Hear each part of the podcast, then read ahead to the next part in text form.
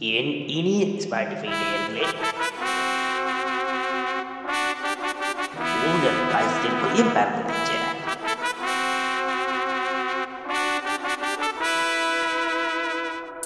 I have turned 100,000.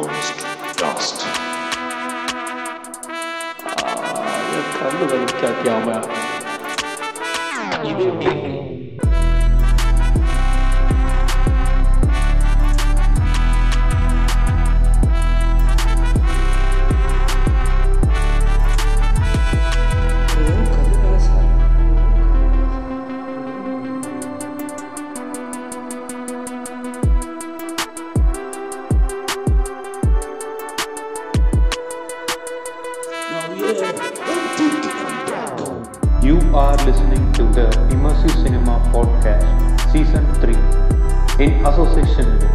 Filmstagram Community.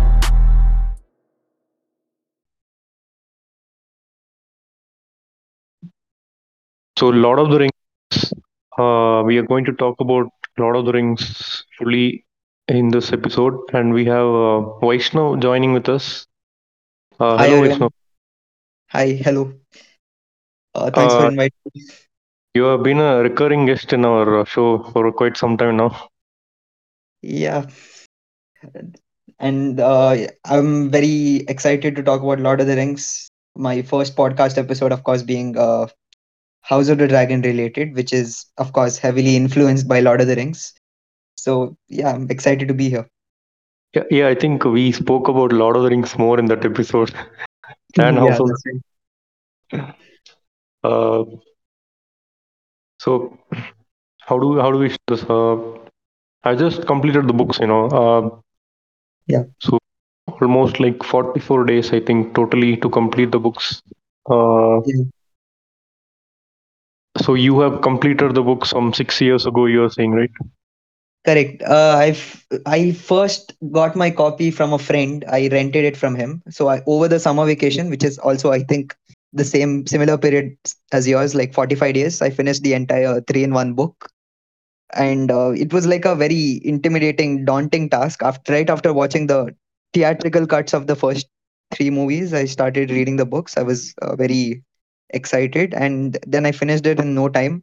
But again, I, uh, the chance i always wanted to reread it but uh, it's again very scary task to reread a book i all uh, yeah i'm never much of a per- i'm not much of a person you know who just like goes back to a certain piece of art and then just read reads it again. I just think it's a it's, a waste of time maybe but since lord of the rings is like a heavily influential and one of the most highly appreciated uh, piece of arts in our like uh, lives so i i probably should reread it but uh, again 6 years ago i still remember a lot of it and I, i've just recently checked out the uh, extended editions of the movies so it's i think we're going to be fine So um, about that rereading part, okay. A lot of Yeah. the fans, hardcore fans, they reread it every year. They were saying in the and all that. So Yeah. for me, even even I feel like I want to revisit that. But uh, for me, honestly, I want to say this. Okay, uh, I love Lord of the Rings movies, you know, extended edition. But the book, Mm. it was it was a uh, how do how do I say this? Uh, it was hard. uphill battle It was hard. It was hard. The fellowship book, you know, it was very hard to get through the two, 200 first 200 pages, I guess. But yeah Return of the King, I completed it in one week. It was very fast paced, like very easy to read. Even Yeah. Two Towers had like uh, the first part, first part was very easy to read, but the Fellowship book, you know, so much, so much world building is happening in the first hundred Yeah. pages, like exactly like the Dune book. So Yeah. it's very, very uh, non-beginner friendly, I would say.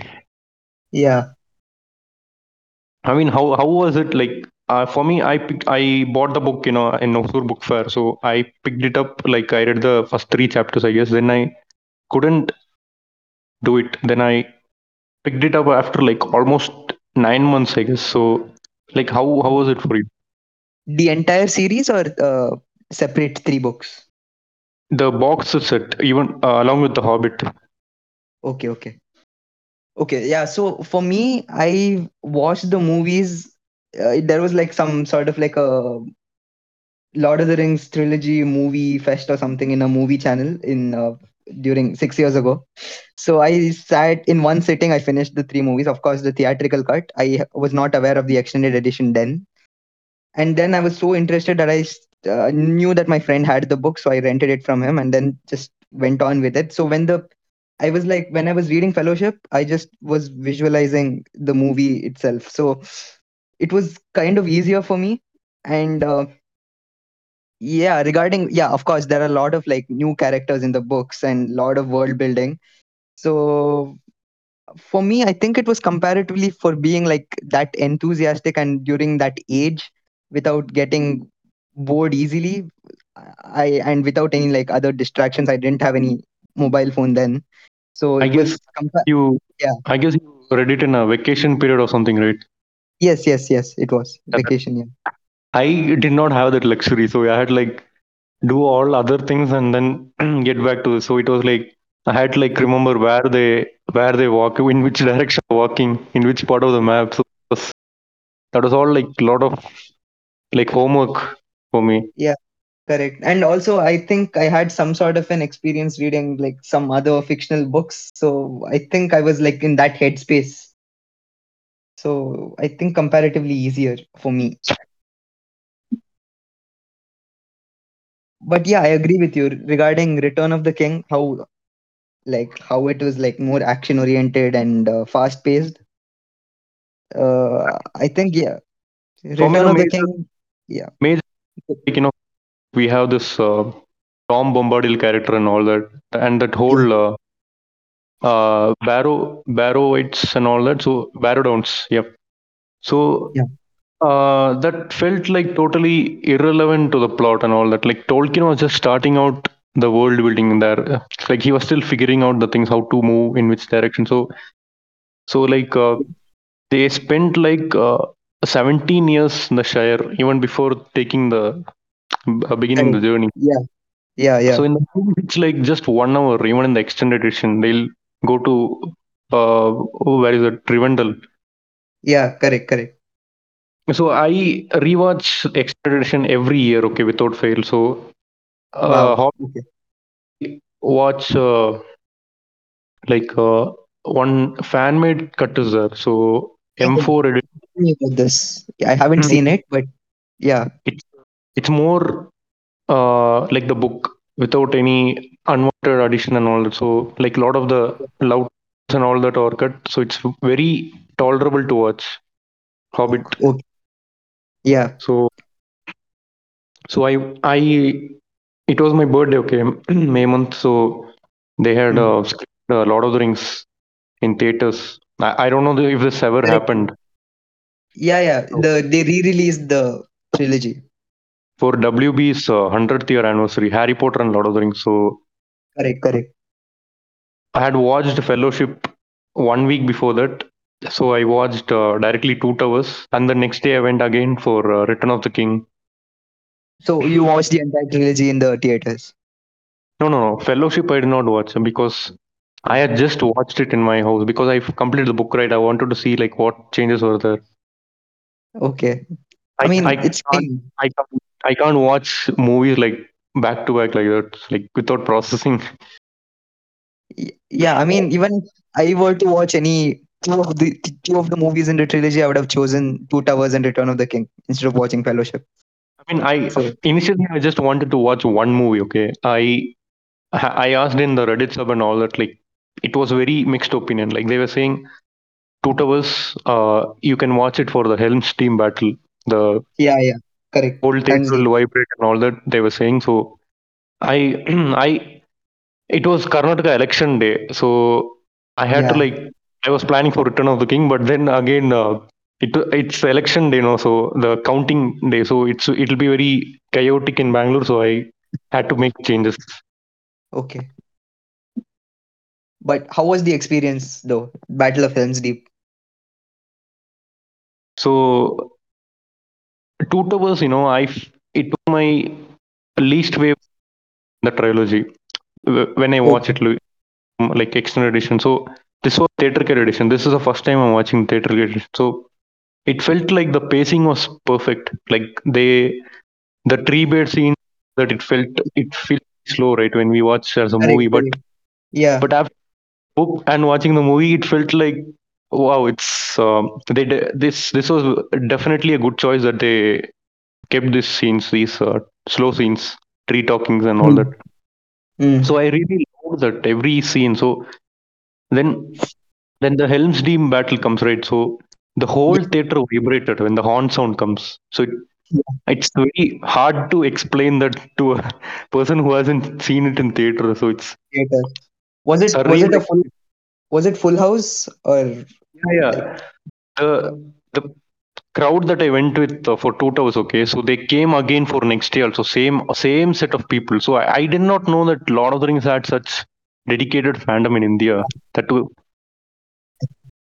So uh, it I can write a whole uh, short story out of this uh, theatrical experience. You know that uh, in one particular. Uh, so this thing happened. Okay, on uh, this in two rows front of me, this uh, guy was like talking on the phone or something, and this uh, at the after the movie, that uh, girl sitting next to him was like was shouting at him like, "Why are you disturbing this and all that?"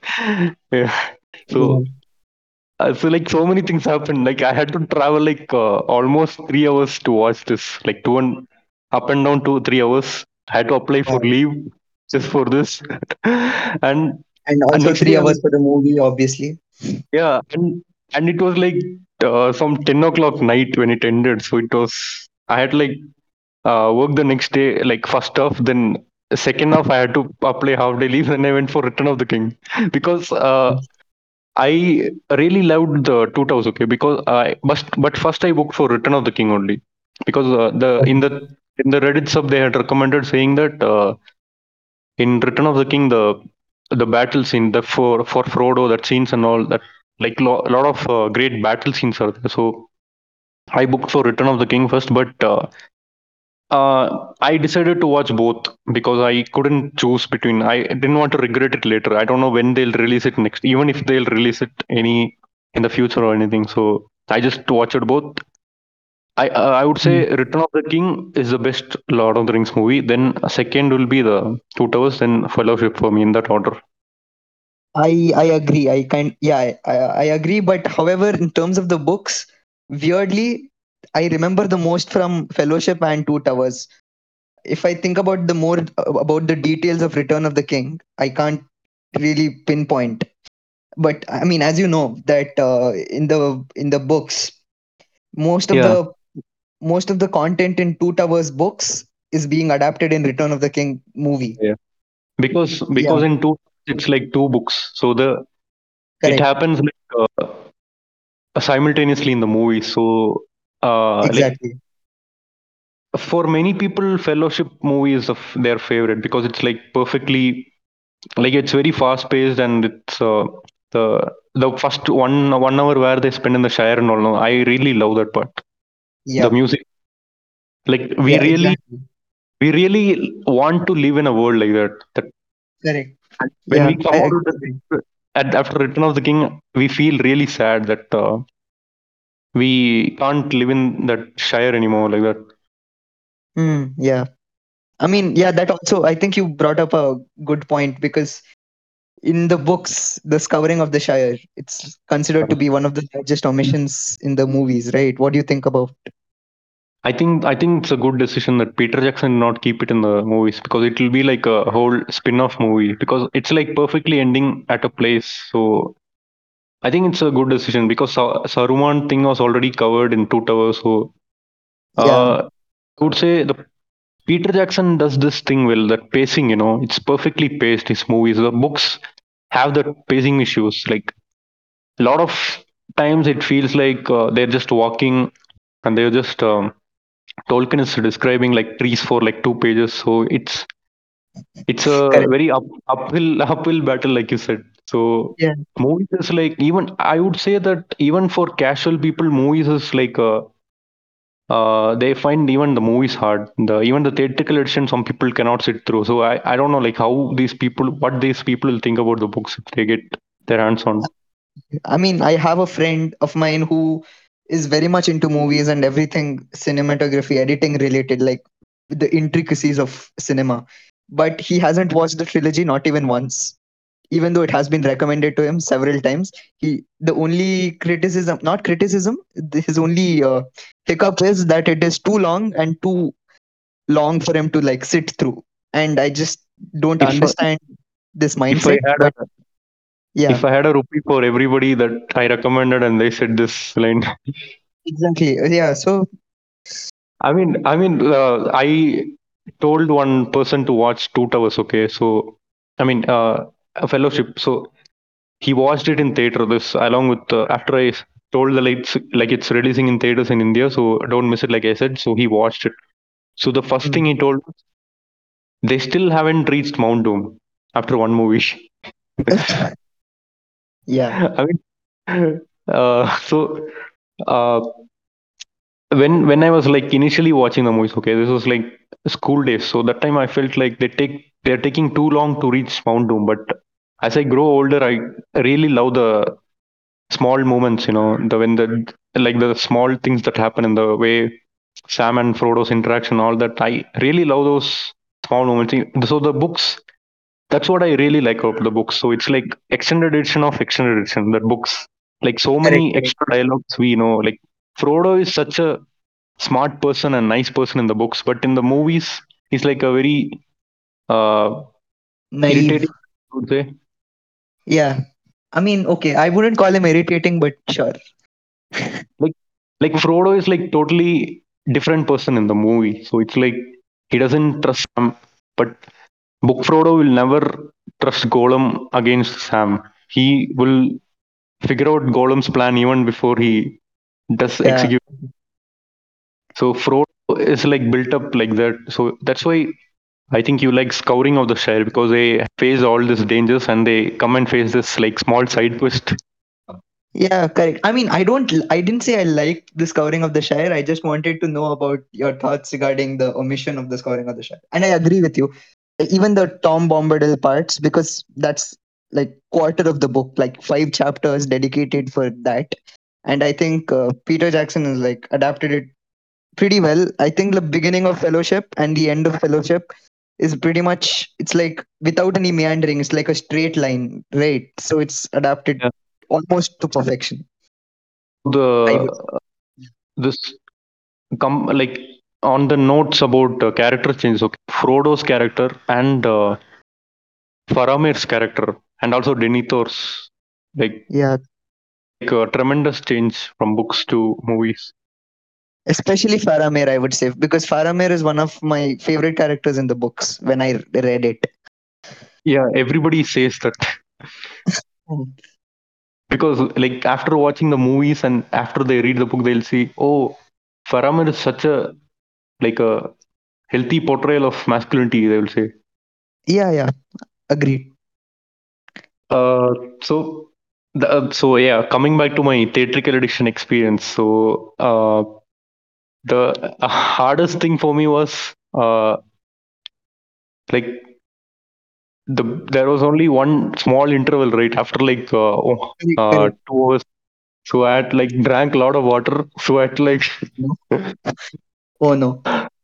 yeah, that, that was the only hard part for me dur- during the watch. But other than that, I felt like the theatrical edition goes by very fast because I have never seen this right. So like a lot of uh, the small funny moments and all are like cut like uh, I have never seen. So I don't know like exact comparison, but I can make out like what all they cut. So it's like It I was the extended edition, right? No no no extended edition they will it was not extended edition because theatrical cut only has that U that U certificate right. So Correct. Oh, okay, okay, okay, okay, okay. it was like uh, that certificate was made in like 2000 so i think after Yeah. like 20 years they're releasing in india if i'm not wrong because i've never seen this released in theater Yeah, it's like one lifetime lifetime opportunity yeah. And I'm quite envious that uh, envious of the people who actually got the chance of watching it in the theater. I mean, I mean, uh, for me, uh, the most uh, disappointing thing for me was the there were the crowd was mostly couples. Okay, they were both they were both like Lord of, uh, Lord of the Rings nerds. So I, I kind of envy that kind of uh, relationship that people are having this kind of energy. Like, how do you even find these guys? uh, that that was my most uh, uh, only disappointment with the theater was. That's right. Even I haven't met a single female who has read the trilogy. Read the trilogy. They've seen the movies, some of them, but not the Uh, books. So the yeah the so coming to Return of the King uh, theatrical what so the battle scenes were all extraordinary, especially the ride of Rohirrim and all that. So Yeah. I mean it's the it's like almost listening to an orchestra in live. The the the Howard Shore's music, you know, it's like penetrating your heart. So Yeah. I I can't like, put it in words how the how it was like. I could see the tiny speck on Frodo's eyes and all, like every character's eyes. Okay. So it was that much uh, clarity and that much uh, audio immersion. So it was. I I, th- I would re- definitely watch it again, even if it is theatrical cut, just for the audio effects, you know. Correct. Yeah. So also, I think it would be like a nice experience, you know, going with friends who haven't watched the trilogy at all. Because for me, you know, I am that sort of a person who, whenever you're watching the trilogy with your friends or whatever, you pause the scene and you say some bits of Yeah, yeah. do you do you know that Aragorn broke his foot in the scene? Yeah, obviously, yeah, like that kind of trivia. I pause the scene and say that sort of things. So I thought, I think um, it'll be fun if it like feel like watching in the theater and then maybe it'll be annoying for the other theater movie watchers, but still, My my friend actually, I went two towers with my friend, but Return of, Return of the King I went alone because uh, uh, he couldn't, he didn't have time for it. So two towers he was. Has your friend seen the movies earlier? You you know that uh, Arun right? We had uh, met that day. Right, right, For- right. So Ponniyin he has he. I told him to watch Fellowship and come, but he said that uh, uh, he had seen it uh, long ago, so he did not watch. So he came like uh, like watching Avengers Endgame directly. Yeah, I've not watching any Marvel movies. So it, it was kind of like that. I had to like he was asking me like என்ன Yeah. இன்னும் ring எடுத்துட்டு போயிட்டு இருக்காங்க like that he was like constantly asking me during two tours yeah. But He I was mean, kind- kind of annoyed by how long they're taking to get to Mount Doom yeah. But did it annoy you as a person who is trying to enjoy the movie? no no I have I've seen the movie like countless time I have, I know every single dialogue so it I was trying to get a new person into that fandom you know like how much I love this to get others also into this I was trying to like clear all this doubt and all that Yeah, okay, that's understandable. So, um, uh, like you have read the book, so like what what uh, big changes do you not agree with them in the movies or anything? not agree with okay um there isn't really much although i would still say that they could have maybe in like, like cameo or something or like a name drop here and there. Other than that i don't really mind uh, like completely chopping off his like character arc. Uh, no uh, like they could have like not name dropped like somewhat some name dropped Tom Bombadil like some some character. And uh, yeah instead of like completely editing out the entire character I don't know it's just like a subjective thing I guess You Other- you're a fan of somebody, I guess. no I'm not a f- I'm okay. I don't know I don't have any particular feelings but still uh, also yeah for me it's it's quite a vague feeling ra- because like Peter Jackson instead of like adapt, truly adapting the complexities of characters like like you said Frodo and uh, Faramir even Okay. Grima Worm, even Grima Wormtongue how he's like shown to be like utterly despicable in the movies right No, I think I think the books also he was described like that only. Correct, yeah, but he has some sorts of like I don't know re- redeeming. I don't. I wouldn't call it redeeming qualities, but Like he's being uh, exploited by Saruman. yeah, correct. There is some sort of like complexities in each of these characters which didn't fully translate in the movies, however long they may be. But it's, I think it's okay. It's fine. I'm not much of a purist of the books anyway. I got into the books because of the movies in the first place. So yeah, same. yeah, yeah. So I can't really comment and criticize any of the Peter Jackson's choices, but uh, of course, uh, Hobbits is way different. We are talking about Lord of the Rings, but I can't really pinpoint. But again, I haven't read the books in a long time, so there's a slight disclaimer for that. So, and in the movies, the army of the dead, they come and uh, uh, Yeah. help as reinforcement for the uh, the siege of Gondor. So, Correct, but in the correct. book, Yeah, yeah, books they never come there. They are they just clear the ship. So, Peter Jackson felt very uh, regret for keeping that in the movies, like changing that in the uh, movies. He knew that a lot of book fans will be pissed about that. yeah. But I haven't really met. Okay, maybe online, maybe there are there might be some people who are uh, angry about it, but I haven't really uh, interacted with anybody who is pissed about it. Have you? Yeah, so the main reason I, re- I read the books was because every time in the a lot of the Rings subreddits, the comments somebody will be saying the books are better, the books did this better, like that something something about books will be there. So I Yeah. had to like what what is the?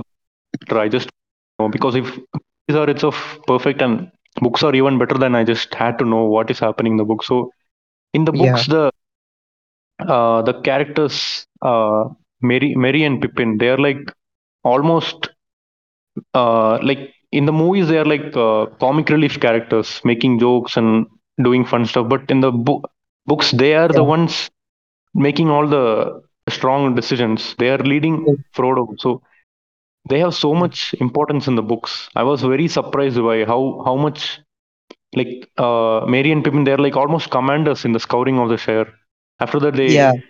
in the appendix and all if you read that they're like buried along with uh, aragorn so all those Yeah. tiny details you know Yeah.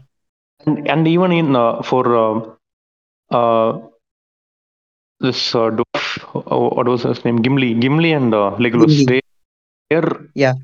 interactions like they will visit the cave and uh, forest like at the end and uh, legolas will bring gimli also to the uh, the gray haven so that all these in the in the movies one major thing that i really did not like was how much uh, they made uh, Jim Gimli like a comedy piece. So that Correct. Correct. kind of uh, I I think that maybe it was a different time, but if they had done this now, it would have been backfired. Yeah. Maybe. I mean, sure. I think yeah, it has like a very passionate following. The books. So if it were, I mean, obviously we can. We haven't even got to the topic of the Rings of Power yet. We'll probably get to that. But um, yeah, like you said, every character is somewhat kind of stereotyped, like Gimli being the comic relief and Legolas being like very serious, and uh, of course Aragorn being the. I mean, I I don't mind any changes to Aragorn. He was adapted very well. Yeah, I don't think any changes was there for Aragorn. Yeah, uh, but again, Merry and Pippin being the what side supporting characters. I oh, also another uh, uh, important piece of trivia for people who haven't read the books. Frodo is almost the same age as Bilbo when he set out with the adventure. Like you said, there's a 17 year gap Yeah, from uh, Bilbo's uh, 11th birthday, I guess, 11st, something like that. And Bilbo is, oh, Frodo is what, 50 years old? Of course, yeah, but, their uh, ages yeah, hobbits uh, age differently. age differently, correct. And al- also, Merry and Pippin, I would s- still argue that in Fellowship of the Ring, Merry and Pippin did have somewhat of a comic relief sort of a character, but they grow, they become, you know, more moral Yeah. and more decisive, I would say. For me, uh, the one thing that I remember about Pippin is like he annoys Gandalf and he gets scolded. Fool of a took. Correct, correct. Yeah, that's yeah, that's correct.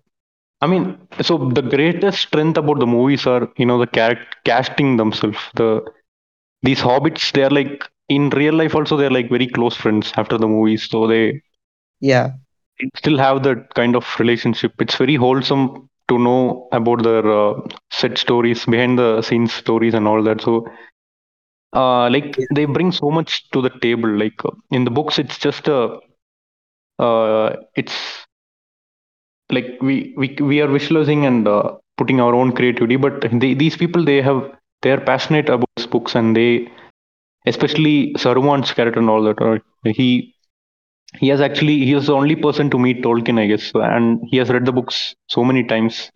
I okay. it in trivia, so and Huh. in Star Wars also, his like voice is so majestic, so he brings that kind of uh, depth to that Saruman character, so Right, intimidating. So when he says like Gandalf the fool, like, like that and all, like he, I kind of uh, felt why Saruman turned to the dark side because he has so much information about all the lore and all that, and when he thinks that he can control the ring, that's where Gandalf uh, Yeah. is like he knows that the ring cannot be controlled, but Saruman has so much knowledge. He doesn't want to be like fiddle to Sauron and all that. So there is so much subplot going in the books, you know. But even between the Yeah. orcs, the orcs are like not interested in doing the work. They don't want to set up a business and run away. Yeah. I really like that, you know. Tolkien did not want to make orcs like fully evil. They just wanted to make like they had no choice. Like if uh, in World War Two Nazis are there, some people will be good now in that army. Like some are doing Yeah. it out of choice. So I felt like that. Yeah, yeah, that's correct. Yeah, and also it is all, I mean, again, that's also uh, adds to the changes between the books and the novels, right? Because of course in the movies orcs are so all evil and they're like what evil minions and they're all demons and there's they're Yeah. literally the personification of evil right also we haven't spoken about how of course like you said the world war itself inspired the creation of the story for tolkien So so I there are some dialogues, you know. uh, It's very uh like it's not there in. I mean, it's some are there in the books, but some are not there in the book. So I find this dialogue very funny. I sometimes I use this in real life also. Like, uh, haven't had anything but stinky maggoty bread for three days. why why can't yeah we have them? They don't need their legs. So the uh, some of the dialogue, you know, I never thought this will be there in the books because I thought Peter Jackson did this, like uh, Gimli and Legolas and all fighting for that. They'll be counting right competition, killing competition. yeah yeah yeah yeah yeah correct correct I I never thought this will be there in the books. Imagine my surprise. or it would i mean I, I also probably think that maybe some of the dialogue would have been like improvised by the actors because they are known to improvise especially uh, Viggo Mortensen Yeah, I ab- about that an interesting story. You know, Viggo Mort was not the first choice. Like they already had a, a actor for uh, Aragorn, and shoot already happened for a week and all. They that actor was not very uh, adjusting and all that, so they had to replace him suddenly. So it was. Uh, I mean, like imagine how perfect the casting is. Like correct I can't imagine anyone else. Like they bring so much uh like I like I said, there's a depth and all that, their own mannerisms and all that. So Hmm. like if you see Sean Astin in this uh, Lord of the Rings, and if you see him in Stranger Things, like it's like uh like he's like a nerd in real life also. So it's like yeah uh Lord of the Rings kind of makes this nerd thing cool. I would say, like we Yeah. don't we don't have to like feel uh like Embarrassed. yeah like why why can't we talk about this? Uh, so I had called like I had invited many people to talk about Lord of the Rings, okay, for podcast, but you are the only one who who agreed because everyone said the same thing. I don't think I have as much knowledge as you. Eh, Or at least three, four people said this dialogue to me. Uh, As much knowledge as like you or Yeah, as me, because I have seen the movie so many times and I have understanding of the lore and all that, right? Others are mostly watching us like like a casual popcorn movie. watch. Yeah. Correct. Yeah. So But have they read the books? Any of them? nope. Okay, On that's why probably. it's a I would I would not judge them, you know, because books are hard. Even for even for me, it's it was hard. So I would never uh like if even if they read it, they would mostly give up by Tom Bombadil chapter. Okay, yeah, yeah. Fair enough. But I was very interested in the changes, so I just kept on going and on, kept on going. Like I said, there was no distractions for me that so that was like very a huge advantage while reading. But like Uh, the, the, you were you had that uh, time luxury time. I did not have that. I had like barely two hours, like three hours. So I had to like like read that, then remember what direction I would be like uh, often referring to the maps behind and uh, mentally uh, thinking like what how how they are going like they are able to see the misty mountains now so they are going in this direction. So it yeah, made perfect sense the world. Like not even in one place uh, it would feel like there was some kind of plot hole or anything. Yeah, correct, correct. Agreed. But uh, yeah, so again, regarding the one more thing which popped up in my head uh, regarding the changes in the f- uh, films as well as the books is the I think in the books the elves were even more fun, cool, I guess. But in the movie, they, in movies they are more like superiority like they want to establish a superiority complex Correct. So yeah, the elves are actually nice people. You know, they are lived for like 2000, 3000 years, and they're like always writing songs and singing, and uh, like having fun and all that. They in the Hobbit movie, especially, elves are like very uh like I would say they have that uh, ego and all that. Yeah. Like in the in the book, in the Hobbit book, I think it was very just mentioned like elves and uh, dwarves did not get along, but Peter Jackson made it took it very personally and uh, made made the uh, Legolas father right Thranduil. Trandul, yeah. So uh, he was not a very nice elf, I would say. So he had like so much uh, greed and all that for just one jewel. So uh, Yeah. so elves are like literally uh, like God, I would say, closest thing to Yeah. a god. But Gandalf is literally yeah. No, go ahead. Go ahead. there's so much uh, Christianity symbolisms. Like people would often be rough, like parallel, making parallels to that. Like Gandalf is kind of like Jesus, Oh, uh, okay. leading people in the right direction and all that. Like, and uh, I think uh, that uh, Galadriel, I think Mother Mary, kind of. Yeah. Okay. But uh, Yeah, that would kind of make sense. No, because I think J.R.R. Tolkien was like a very hardcore Christian, and yeah, uh, there are often parallels between Christianity and uh, the Lord of the Rings books, and it's very evident. I've I also mean, okay. I mean, we can the? parallel to any religion if we dig deeper, because almost everything is like same only in a surface level. Yeah, yeah, yeah. Probably. Have you seen the biopic of? It was not really a biopic, but more like a slice Yeah, of life film. no, I Tolkien. was about Yeah, his uh, man's life, right? The Oxford. Yeah, about his uh, college life and how he like got interested in different languages and started creating ones of his I- own. I was told to skip that, so I did not watch it. Yeah, it's not really. Uh, I wouldn't say it. I wouldn't call it a great movie or anything, but uh, it gives you like this sort of uh, introspective look into Tolkien's life about how his love for language, how, how Yeah. it finally evolved into him creating this these books for his kids to read, and how he like draws parallels between his own life. How uh, I think several female characters in uh, LOTR is based off his his wife. Yeah, no, not several female characters, just one character. Like the most beautiful character Arwen. was like, uh, like he wanted to represent his wife and his. Right, uh, right.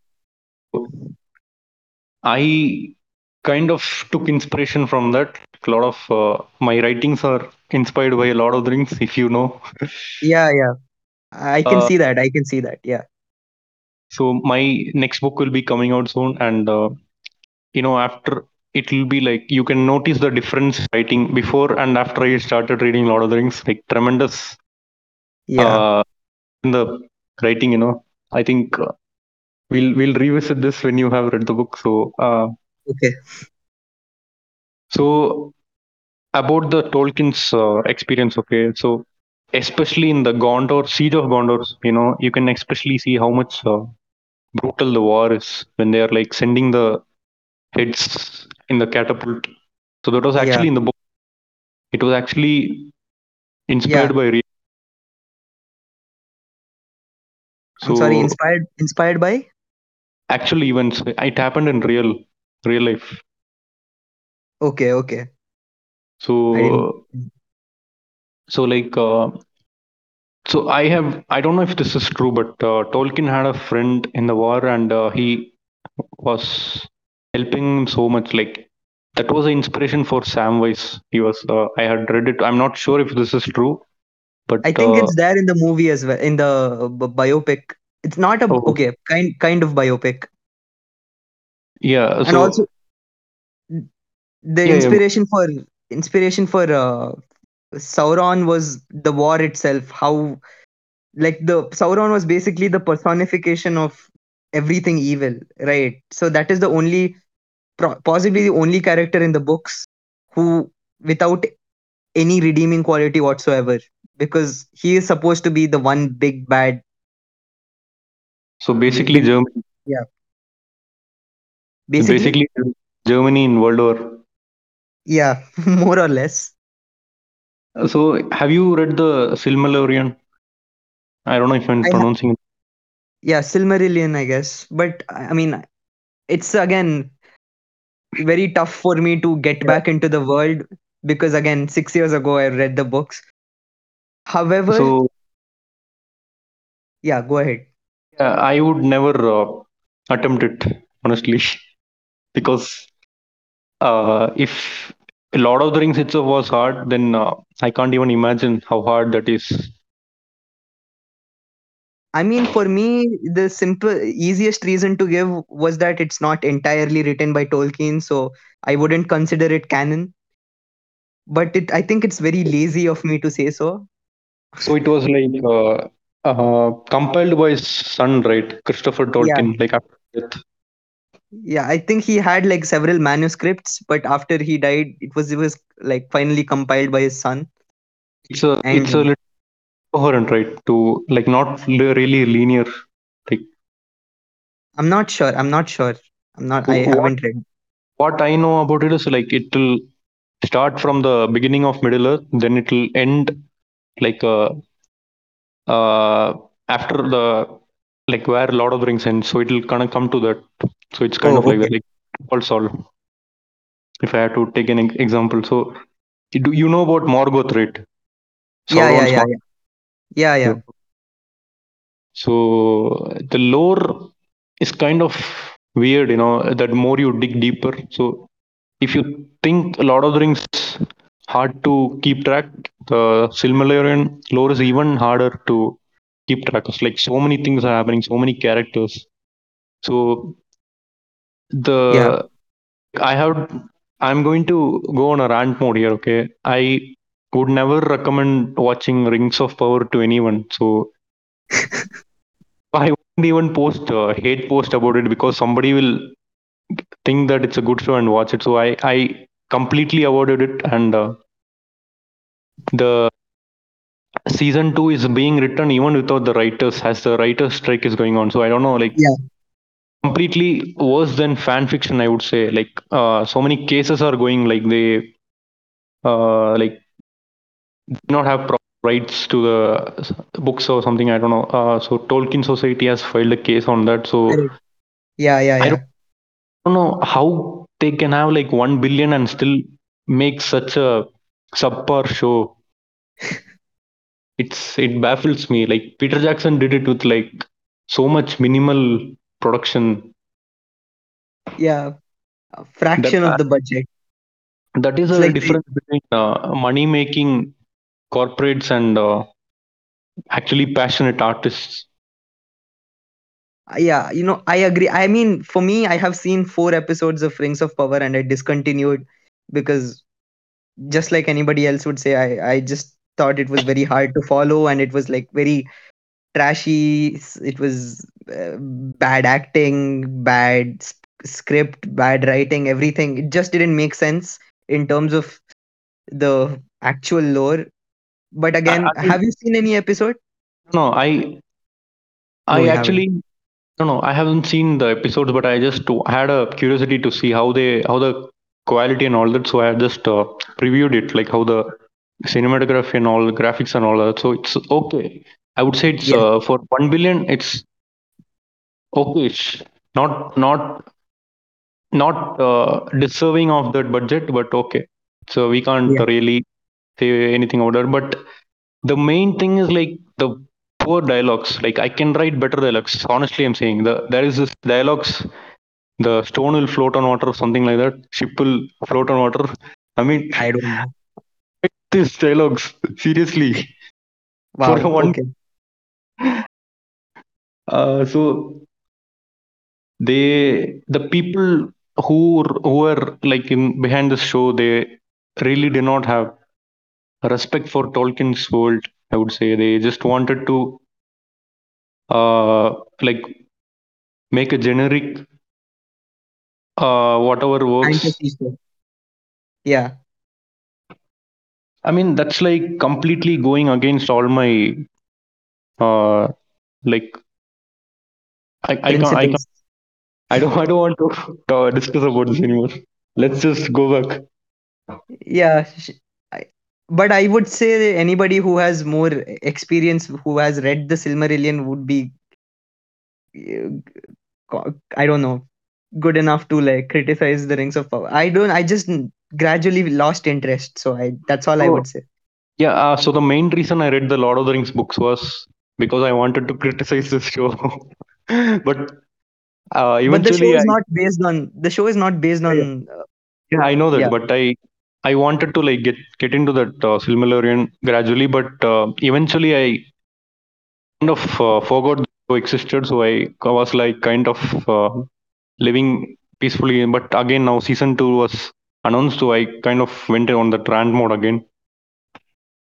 I mean, I think we can just follow like Reddit fandoms and their criticisms and. I think the show is gonna get discontinued anyway. Like so much with so much fan hate, hatred. I mean, uh, it's the most uh, disliked trailer teaser I think in YouTube. Okay. Uh, That's great. because I have this app. Okay, I can check the dislikes. So Oh, people okay. are people are really not happy about this. Like uh, some in Instagram, I think mostly people think it's a decent show, but uh, the Tolkien fans and even uh, general audience, like mostly, are not uh, like Yeah. the casual audience the, are not able to follow the lore, but uh, the hardcore lore fans they re- are really pissed about the changes Right. because for lo- a lot of a lot of the rings itself, many people were uh, the Tolkien purists were kind of not happy with the changes that Peter Jackson made, and after during Hobbit, even more people were uh, not happy. So this is like the third age of not happiness. Yeah. Although he- here's a question for you. In uh, like any of if you ha- were to further the world of Lord of the Rings, which character or story would you pick in order to make like a series or a show or a movie, whatever? For Even an me, anime. undoubtedly Rohan.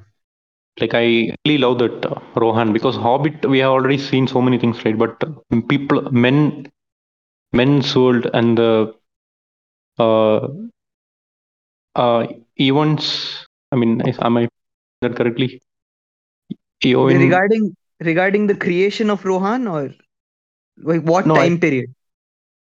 I would really like to see uh, how like during second age. I think second age, Okay. like Sauron slowly becoming evil, and he was uh, raid, constantly raiding the Rohan field, and uh, like they're st- kind of sandwiched between Mordor and uh, uh, uh.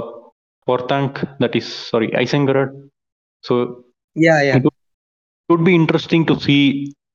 Uh, it would be s- similar to Game of Thrones, I would say, if Yeah. we focus on that. Like, what about you? Like, what would you like to see?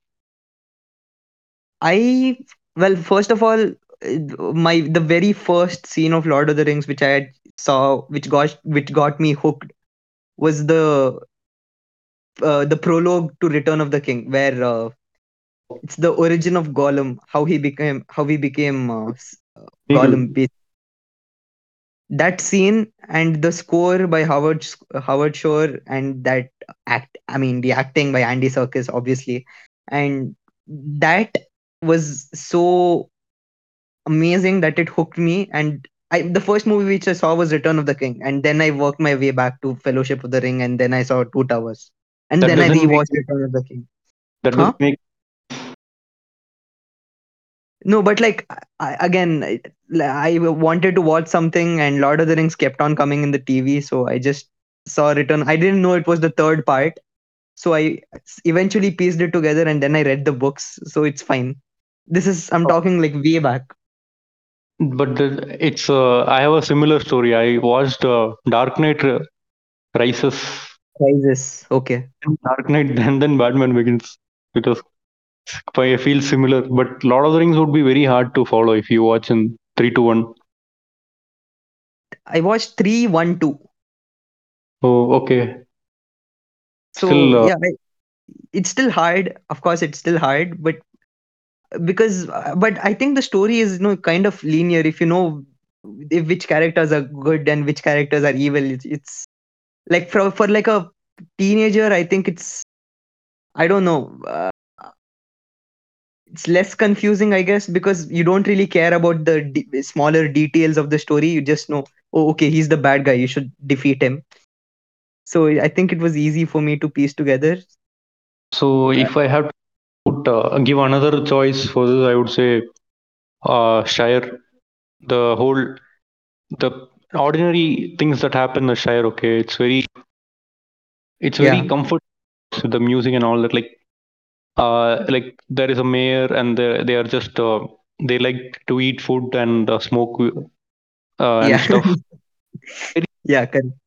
we can we can make a like a four hour movie and still not be bored of like nothing will happen they're just going on with their lives farming and all that so the tolkien really liked simple things you know he really did not like industrialization so Yeah. it, sauron thing was like um, about that only. So he, he really hated the deforestation and all that. So he wanted to be in touch with the nature. So he would like go on walks like observe trees and all that. So That's also why how he like created the, the Ents. Yeah, there is this dialogue in the fellowship, I think. Uh, uh, Bilbo will be giving introduction right first, uh, so he'll say the in the simple things, ordinary things, or something like that. So I often sometimes I rewatch those that scene and the ending, the when the hobbits return to the Shire. Right? So these two scenes I rewatch a lot. Like it's very comforting to watch whenever I feeling very low or something. correct. The Shire scenes are like really, really great. And and actually, in New Zealand, go and visit that place. It's a tourist Yeah. spot now. I mean, yeah, it's in my bucket list. New going to New Zealand and seeing the filming locations. And and you know, in the theater, uh, it's uh, the Legolas, Gimli, and Aragorn. They are tracking the hobbits, right? So Yeah. like the orcs took them away, Pippin and Merry. So they are tracking. They are just running in the mountain. It's a very simple scene, but then Howard Shore musical come. That Correct. from the in in theater it was such a goosebumps moment. Like it's they're just Hmm. simply in the mountain. the heavy music comes. I mean the in normal people they would be bored. Like why are they showing so many walking, running shots? Like why can't they just skip to the destination? But the the understanding between these three uh whatever species species Yeah. uh so they have so much they have like been through so much and they are like generally building up that friendship and bond and trust and also Yeah. it's similar to that uh, i think tolkien's world war experience i guess brotherhood and all that Brotherhood. like- yeah. Correct.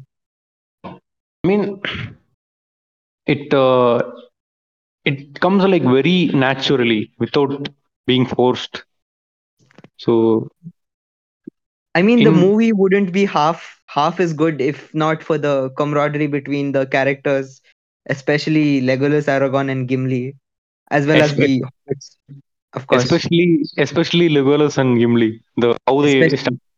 like kind of enemies and become friends like never thought i would die side by side fighting with an elf yeah. side with friend i i could do that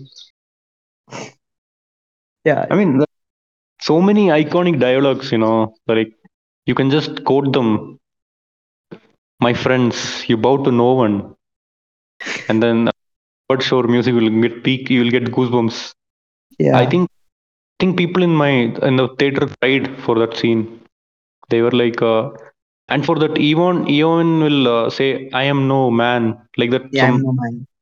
so I think Yeah. cheering for that scene Yeah. I mean, that's there's the eventual conclusion and vanquishing of the evil, right? So, of course, that's also So- that also brings up another point. But during the Return of the King in the books, we don't know that it is Eowyn behind the uh yeah mask behind the like, behind the mask. Yes. Bec- uh, and unfortunately, in the movies, they had to reveal that uh, it is, of course, Eowyn. I mean, I mean the funny part was uh, most of the fe- uh, riders of Rohan were like females like in real life I mean the uh, character I mean the actors playing that Oh, oh. horseman Okay, I didn't know that. Okay.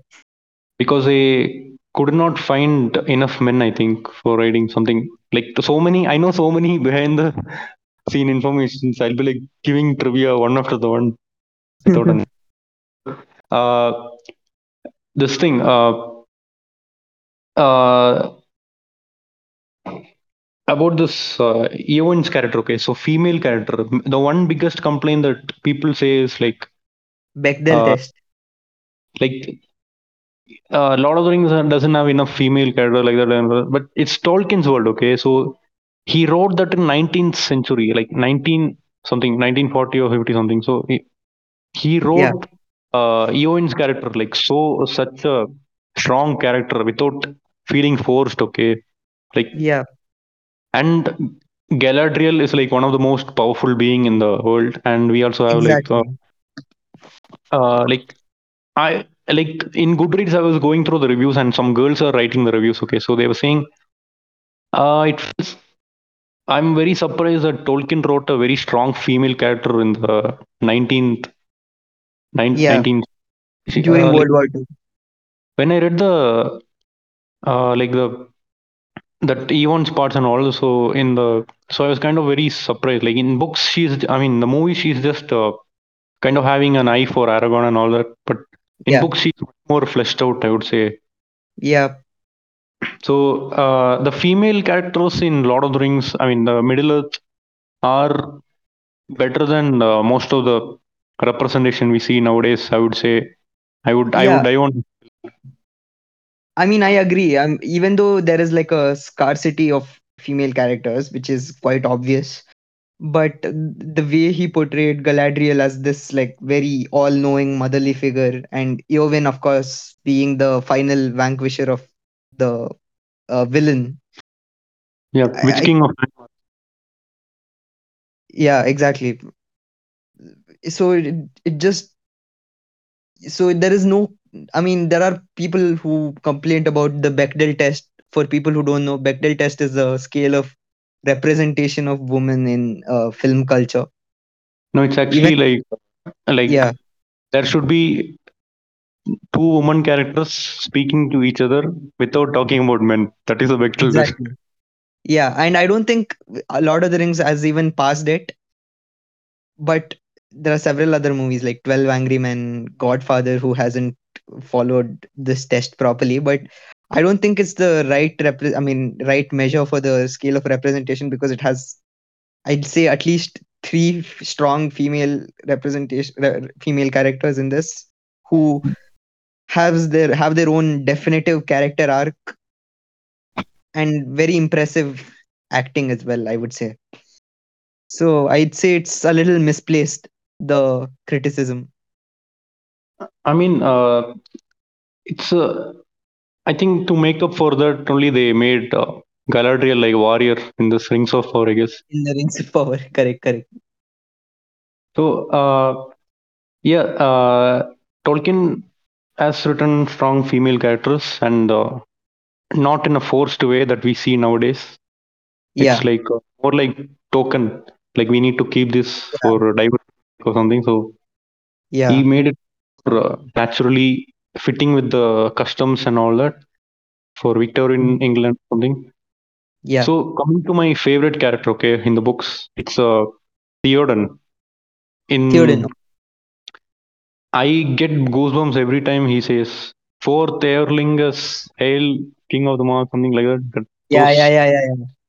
I mean, Theoden is kind of like uh, kind of selfish, I would say, in movies. Like he wants, he doesn't want to uh, participate in the war and all that. So he's like going to Helm's Deep to escape all that. So he he'll be saying to Aragorn, "Where was Gondor when Westfold fell like that and all?" So Yeah, yeah, the yeah. Correct. he's like more brave and understanding and all that. Like he goes directly to face the orcs Yeah. and all. He, as a king, they they would never uh, ride first into the battle. They'll always stand at the back safely. But Theoden, Aragorn, and they, these two people, they always lead the battle. So Yeah. it's kind of uh, uh, in I think in Troy there is a dialogue Brad Pitt will be saying. If have you seen Troy? I haven't seen Troy. Yeah, like uh, what about a king who fights his own battle? That would be a scene like that. Something on dialogue. I'm not uh, saying it exactly, but something like this. So there'll be Okay. then there will be a picture of Theoden and Aragorn. Huh. So it's uh, Ar- uh, Theoden's death, you know, yeah, death, you know, death scene that makes me. Yeah. It really uh, invokes emotions in me, you know that I- even in um, books and movies, both equally. I'm saying both the way uh, the way he mourns for his son. Have he will say like no Yeah. father mourn for his son, something like that. So it's a these small moments really make the movie like they really show that uh, brutality of the war even even though we try to avoid that Yeah, I mean, I would say Theoden is probably one of the uh, characters who was somewhat misrepresented in the movies. One of the few characters, but still, Theoden So- is favorite character is faramir right who me for me. No, no, I have this protagonist bias, so I would say uh, it's a toss between Frodo or aragorn for me uh, movies aragorn But books, I think it's Theoden. Okay. Uh, I don't know. For me, it's mostly some of the. For me, I the supporting characters never really stick out. It's always the interest, the protagonists, which interest me and their character arcs. So I would say it's either. I think it's mostly Frodo, just because of the complexity. I think for several people, it's gonna be Sam. Sam. Yeah, for me, for me, it's uh, Sam is like a close second, I would say. For but Aragorn is uh, Yeah. it's very inspiring for me. The character and all Yeah, that. Aragorn is Aragorn is amazing. Aragorn, you can Aragorn like the portrayal of Aragorn and Viggo Mortensen himself. He's like I don't know how to explain this, but like you, uh, yeah, I think you explained it quite well. The best pro- possible portrayal of healthy masculinity, maybe. But you'd said it for Faramir. So um, these uh, Sam, some favorite Sam moments. Okay, so Yeah, in was ending, Sam will be saying, uh, "These are the moments that uh, that." uh, like something he'll be saying, then uh, Sam, uh, Frodo will ask, "What are we holding on to, Sam?" That Yeah. Mr. Frodo is some good in this world, and it's worth fighting for. yeah, correct. Just Yeah. Uh, like it'll bring tears and both goosebumps at the same time. Yeah, I Eh. mean, It's just um, it was just amazing to watch on the big screen that particular scene. Like, I I totally forgot that. Uh, like every time I watch Lord of the Rings, okay, I'll forget what the next scene will be because that it's so long, right? You don't you can't remember Yeah. every single. So it's it's like refreshing your memory and watching again. yeah, That's kind of the one of the best thing about the movies. You'll forget small details. Again, you will be reminded about them, and you will feel joy. correct. So yes, I it's like so many badass moments. I would want to uh, like after this discussion, I really want to watch the movies again, the extended editions. Okay, that's good. Uh, I think people who are listening to this again will be watching extended edition again, just to understand what we are talking about. I know. Also, like regarding Sam- the relation relationship between Sam and uh, Frodo, in the Yeah. books, they are kind of like weirdly, uh, somewhat like a master-slave relationship towards the beginning, because Sam is supposed to be like this, his Frodo's gardener, right? So that's the thing. Okay, Frodo, Bilbo is kind of rich. Okay, so he's Yeah. kind of almost like a royalty in the Shire. So they have the gardener. No, he's definitely rich, not kind of rich. He's for sure. So he, he passes the inheritance to Frodo. So so Frodo is also rich. So so that's why uh, Tolkien wants to like show that uh, they have their own customs and all that in Shire. It's not Yeah, it'd be weird if we think that as men. So uh, this uh, there is this rivalry between Bilbo and uh, Lobelia. Sag. yeah, So I found that conclusion very wholesome. The way the leaves that uh, like sells that house to her, then again she when she dies she returns it all to Frodo. That was very wholesome. Like yeah, they cut out that part in the movies because they had mentioned uh, her character in the uh, Fellowship. Like Bilbo will be hiding from her. Even in the Hobbit, I think she's there. yeah. She is there, right? Yeah, she is there. Lobelia uh, Baggins, right? Lobelia Longbottom, I think. I Lobelia Sack, some Lobelia Sackville, something like that. Yes, Sack, SB. Okay. So yeah, this uh, hobbits they have their own uh, even that eating eating thing. Like they'll have breakfast, second breakfast, then lunch is something like that. Yeah, Like yeah, correct, correct. Six meals they have per day. So Tolkien really went full blazing, guns blazing to for to establish like every species with their own uh, livelihood. exactly. And the world that's what is very impressive about like uh, lotr's world building how every single uh, character is feels so lived in and uh, even the names for the characters like lobelia bilbo frodo whatever it it it's not like it's made up or anything but it's somewhat it kind of makes sense. Like there is there seem to be a person like this in a fictional world who has this all of this history. And the world building is just like very impressive for every single for the elves. And men is obviously like a symbolism for humans in general. But Yeah. the wizards orcs ents whatever. And of course how, how are we not, not speaking about the languages he created for each of these species? And Yeah. That's really impressive imagine creating an entire vocabulary for i don't know i don't know how much languages he created five or six but it's Uh, we have- like a black speech for uh, orcs. Ents Orcs. have their own language. Elves Yeah. have their own language. Then, then what else? Uh, common Dwarves. tongue is English. dw- dwarfs obviously Dwarves, dwarves have their own language. So at least four.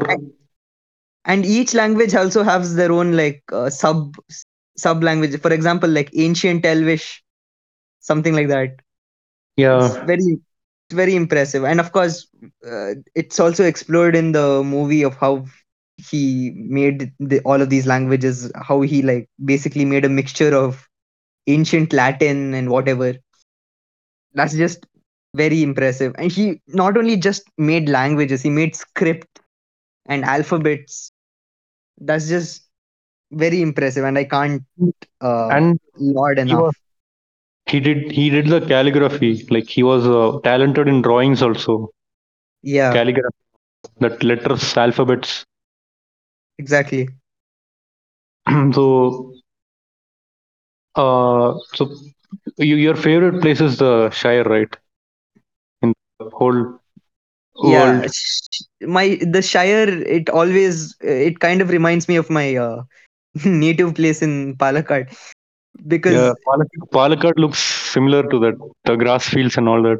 Greenish. yeah even the people like how wholesome they are how uh, they have this like elderly sort of vibe to them like elderly but still you know like fun loving so it kind of reminds me of my native place so i would definitely say oh also Like in Kerala, there'll be uh this old people. They'll be sitting in the tea shops and uh, talking and taking away their Yeah. time. This so like simply having their time.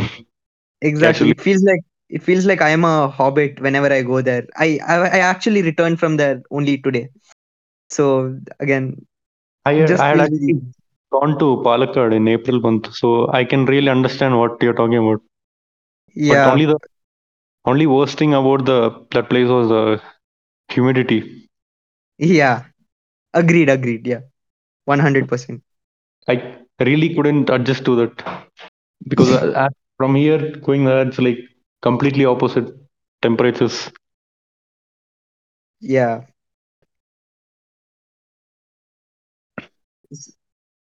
so even for you it's the shire Yeah, uh, for most people they would say like Rivendell and all that. And Rivendell. yeah Rivendell is a close second for me, for me, it's uh, uh, Rivendell is a very safe place. You know, like nobody else can come inside. Even if you take in any ages, it's always Yeah. safe, like protected and all that. Like always, songs will be going. The ambience is very calm and all that.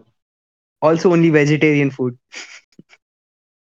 For me, the uh, these small things like you know lembas bread and all that, like it would be good if it was in real life also. Like we don't have to spend so much time eating all the time.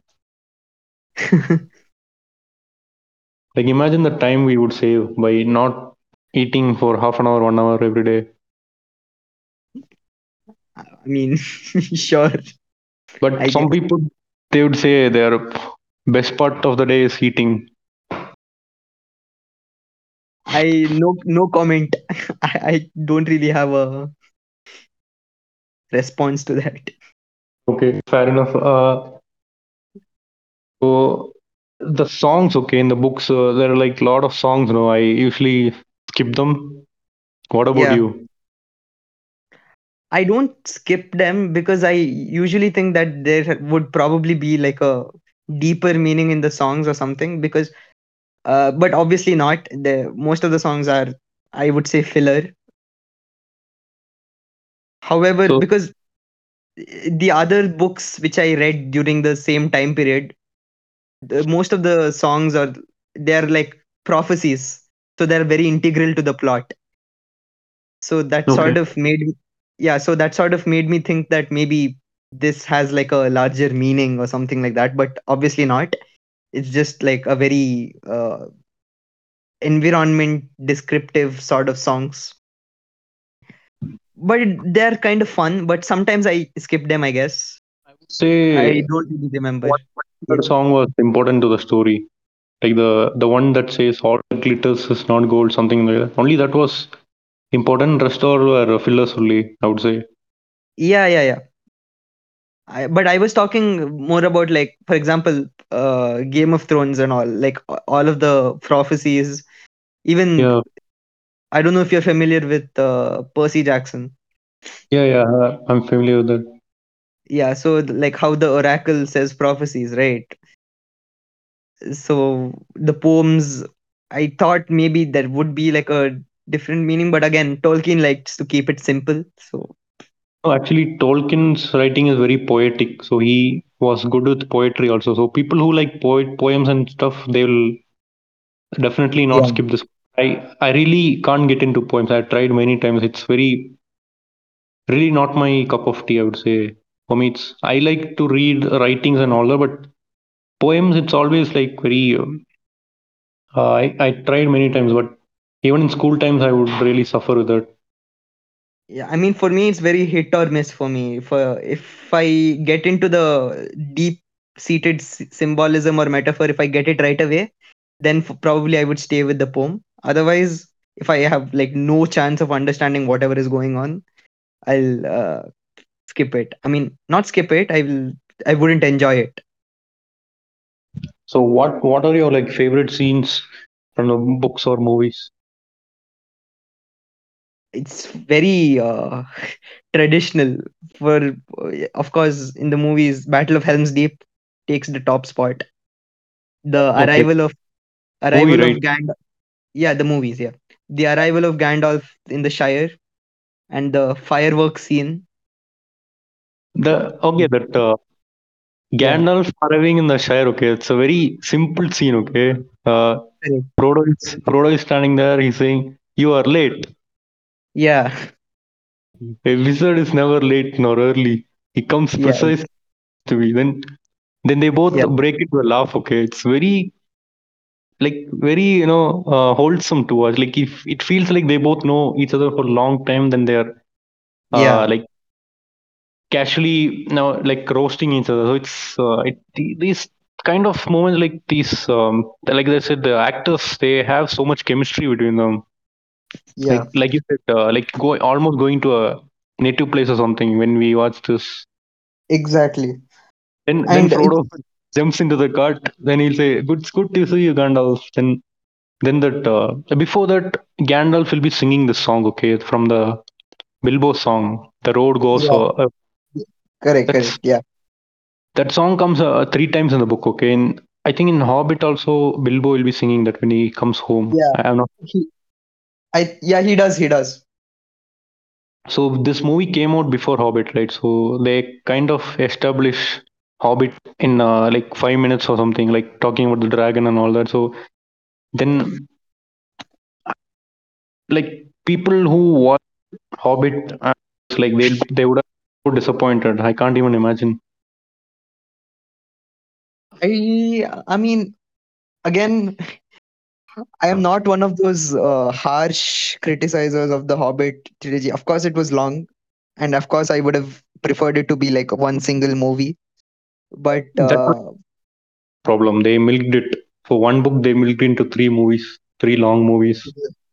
yeah, but uh, when I first watched The Hobbit, just because of my love for Lord of the Rings and the, the movies and the books, I sat through it, I guess.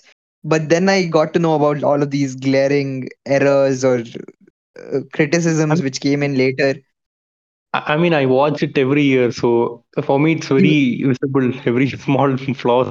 So Okay. Even The Hobbit. Do you watch Yeah. The Hobbit as well? I'll watch Lord of the Rings first, then I'll watch the Hobbit trilogy. So it's kind of like one Oh. whole week going the rewatch.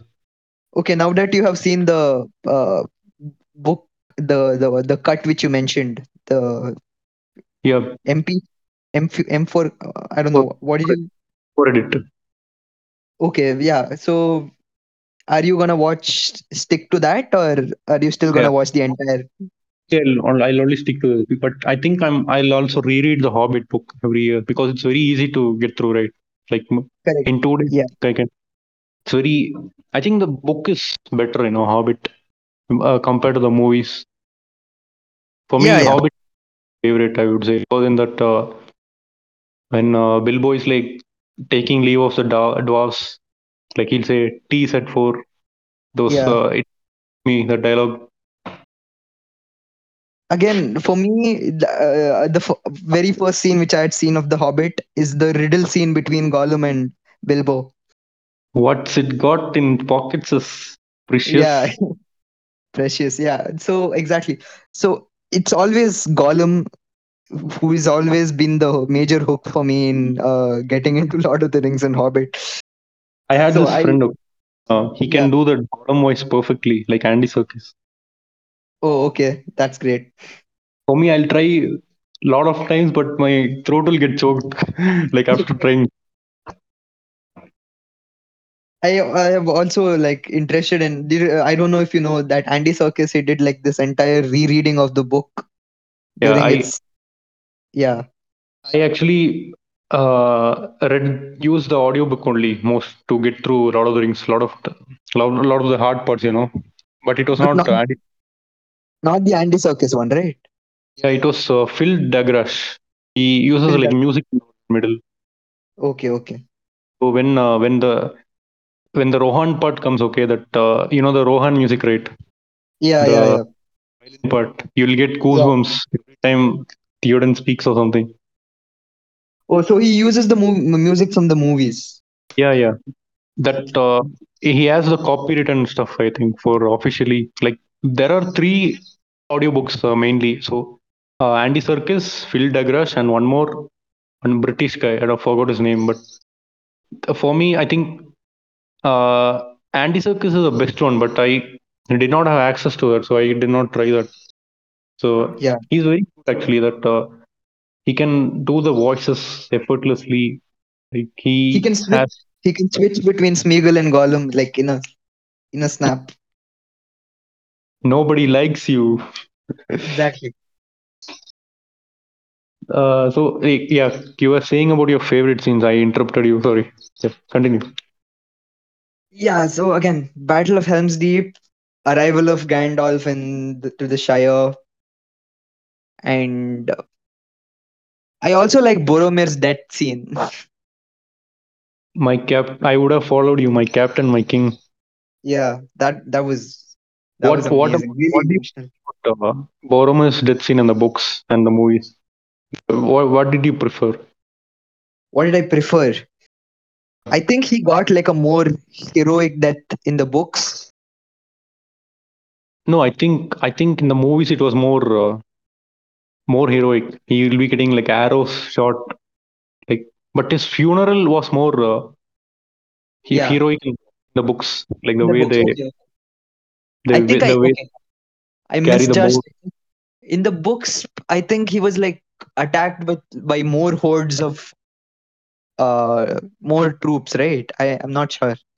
I I don't remember that uh, dying scene. I think they it was very mentioned very little, but in the in the movie it was very dramatic the way he dies and uh, the way he uh, says the final words to Aragorn and all that. But in books Um, also the dialogue was not there. They in the books, it was uh, it was in the starting of Two Towers actually. Uh, Yeah, of the Ring ends does not end with Boromir's death. I actually completed a fellowship the fellowship and then immediately I picked up and I read that Departure of Boromir. Then I stopped it for a while, took a break for two days. Yeah, oh, that's how the movies did it, right? Yeah, because I I'm used to the movies only. So uh, Yeah, fair like enough. whole uh, Mines of Moria part was awesome in the book. It was very uh like horror, like pure horror. The way they're going in the dark with Gollum following them. Yeah, correct, correct.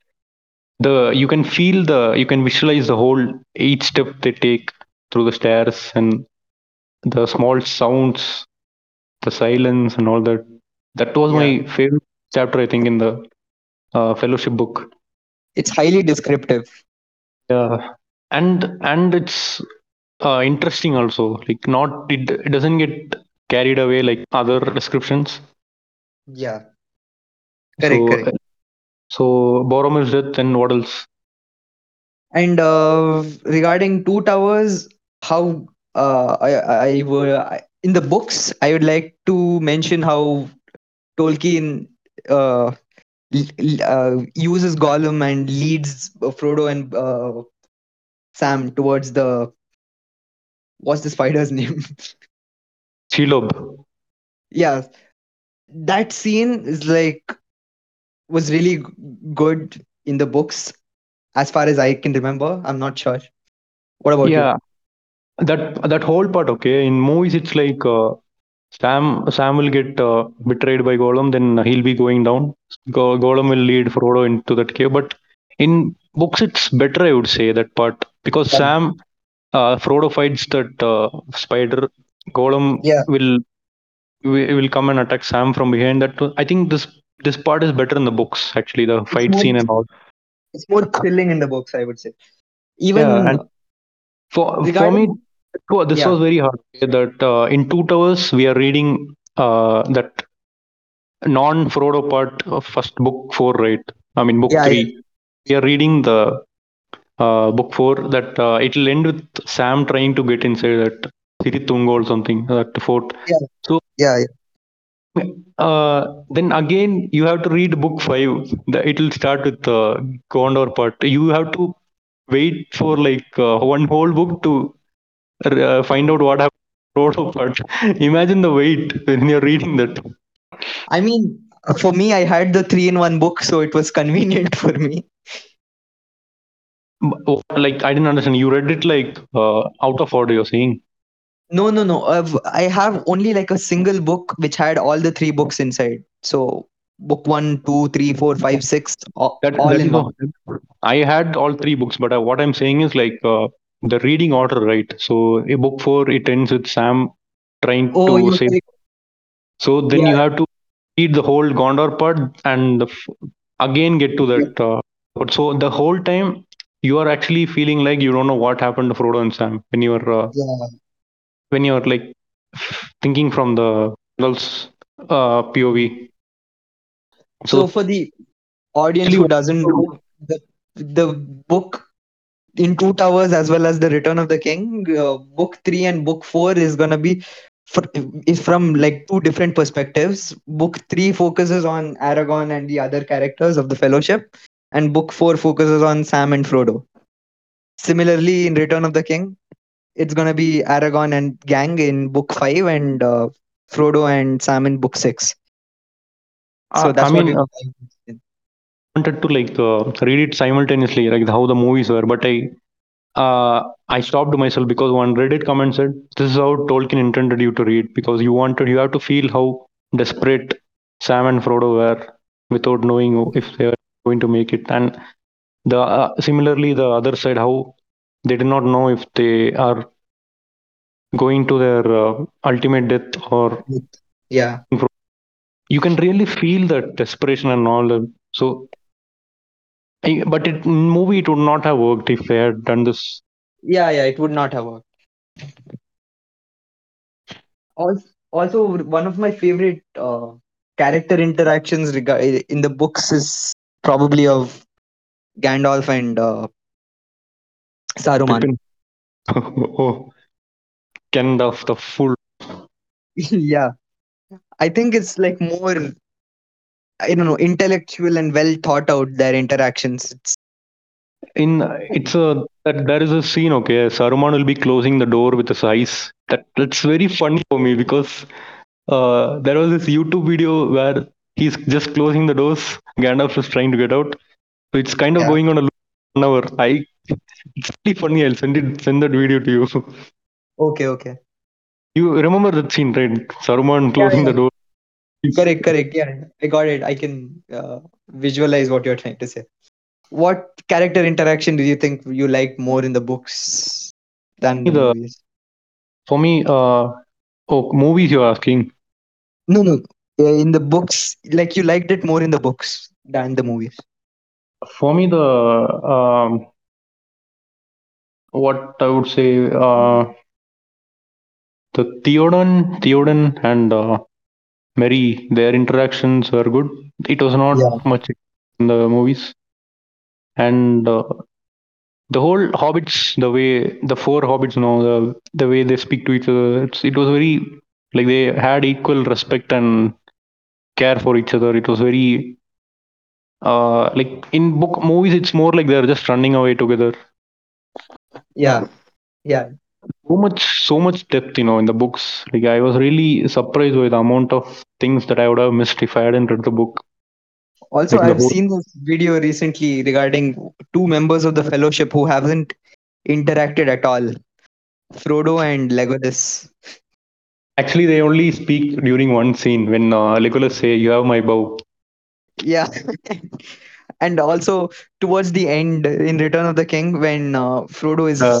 king and all of the fellowship members come back, Frodo is excited to see every single member and he names them.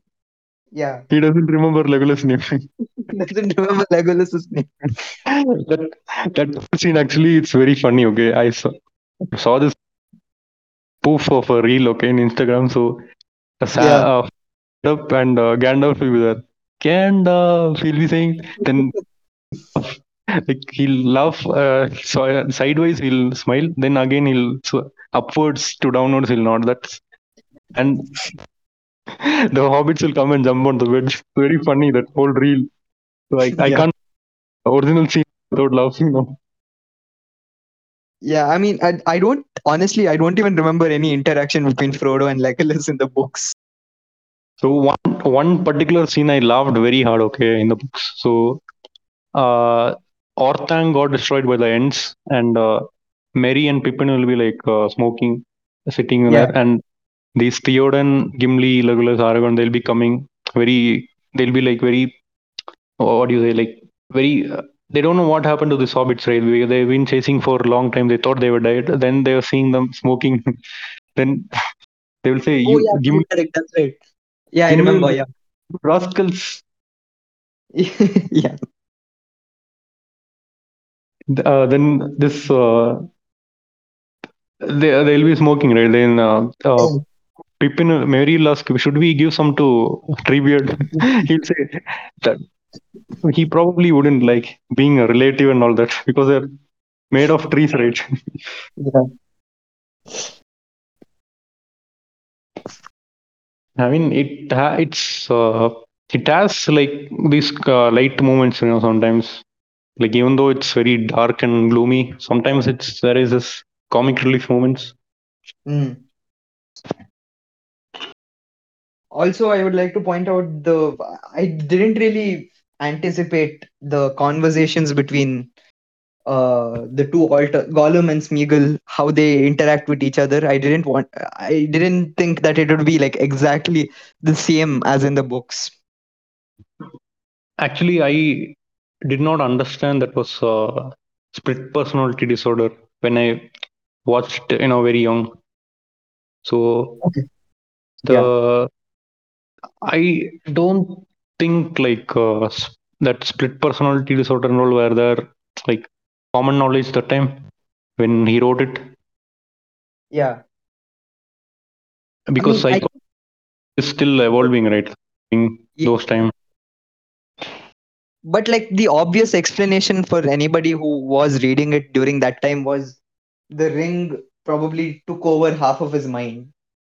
And Okay. uh, yeah, so, so he's like split between the uh, the ring, between like serving the ring and serving his own self. Is at least what I understood. I didn't really go into like the depths of him having like split personality. Oh, yeah, of course, sure he does. That's the probably the only diagnosis you can give. But uh, if you are a reader during that those times, you can probably, I don't know, chalk it up to that. So uh, about the ring, okay. So in the movies, I mean, Frodo will betray and he'll use the ring for himself, right? So I Yeah. kind of had a gripe on that, like why Frodo is doing. I did not understand fully. So after reading the books, only I understood like how powerful the ring is. Okay, because when they get to that Mount Doom, that uh, light of Galadriel also won't work. So it was that much powerful. Sauron's influence. So Yeah, the the way that Sam was able to put the ring and give it away to Frodo shows like how much uh, strength, mental strength he has. yeah, correct. Even even Galadriel of all people refused to take the ring because she knew she would like succumb to the succumb to its power. No, actually, the only people who freely gave away the ring were uh, Faramir, Sam, and uh, Aragorn. Galadriel Yeah. kind of was tempted by that. Yeah, that's what. Even she was tempted by it. Even Only these- Galadriel. Yeah. These people had like the will to resist the will. I mean, the ring. what do you think if what about uh, like give me your uh, perspective what of what about what about i mean what if the ring was in front of aragorn let's say would you think he would have taken it He actually returned it to Frodo, no? In the end of Fellowship ring, of Fellowship. okay yeah So I- fair enough So uh, he kind of has uh, like even the Palantir he was able to resist her right when Yeah. he was using the king. So he has more like uh, there is a scene and he's going to the like claim that army of the dead to fight along with him. So that Yeah. that's like you know it's like 2003 CG, but still it has aged very well. That green ghost Yeah, and stuff. So he'll be saying like, uh, "What say you? That sword has been forced." It's very epic. That whole scene. The whole uh, C- every CGI part has like aged very well, even after 20 years. Like I, I was watching in big screen, right? So still, I, I didn't notice any, uh, like what do you say? Like if I if I take an example for uh, Spider-Man: Homecoming or something, so if I watch Hmm. it now, I see I can notice that it's really CG That some some of the scenes like green screen and all that, but Lord of the Rings, it's like mostly they used practical effects. Only a very light CG they used like VF, VFX and stuff. So it has aged very well. I think it'll hold up for another 50 years. yeah yeah for sure 100% i mean by lord of the rings itself like revolutionized cgi in many ways like whether it can whether it is uh, motion capture or like those forced perspective shots how they shot the hobbits and gandalf and so many other stuff like how it revolutionized it. I have been watching like this these videos uh, by like these animation companies how they like uh, figure out how they did it back in 2001 2002 2003 and uh, it's very impressive even they are impressed like two decades later regarding how they did it, did it. amazing I mean, they kind of uh, jump started the whole uh, Kiwi industry, film industry. yeah So yeah, uh, so you're done with your favorite scenes, or can I continue with mine? I was thinking of yeah. I think you already mentioned uh, Aragorn's uh, like speech with in front of the army of the dead. So that would probably be my one of my favorite scenes in Return of the King.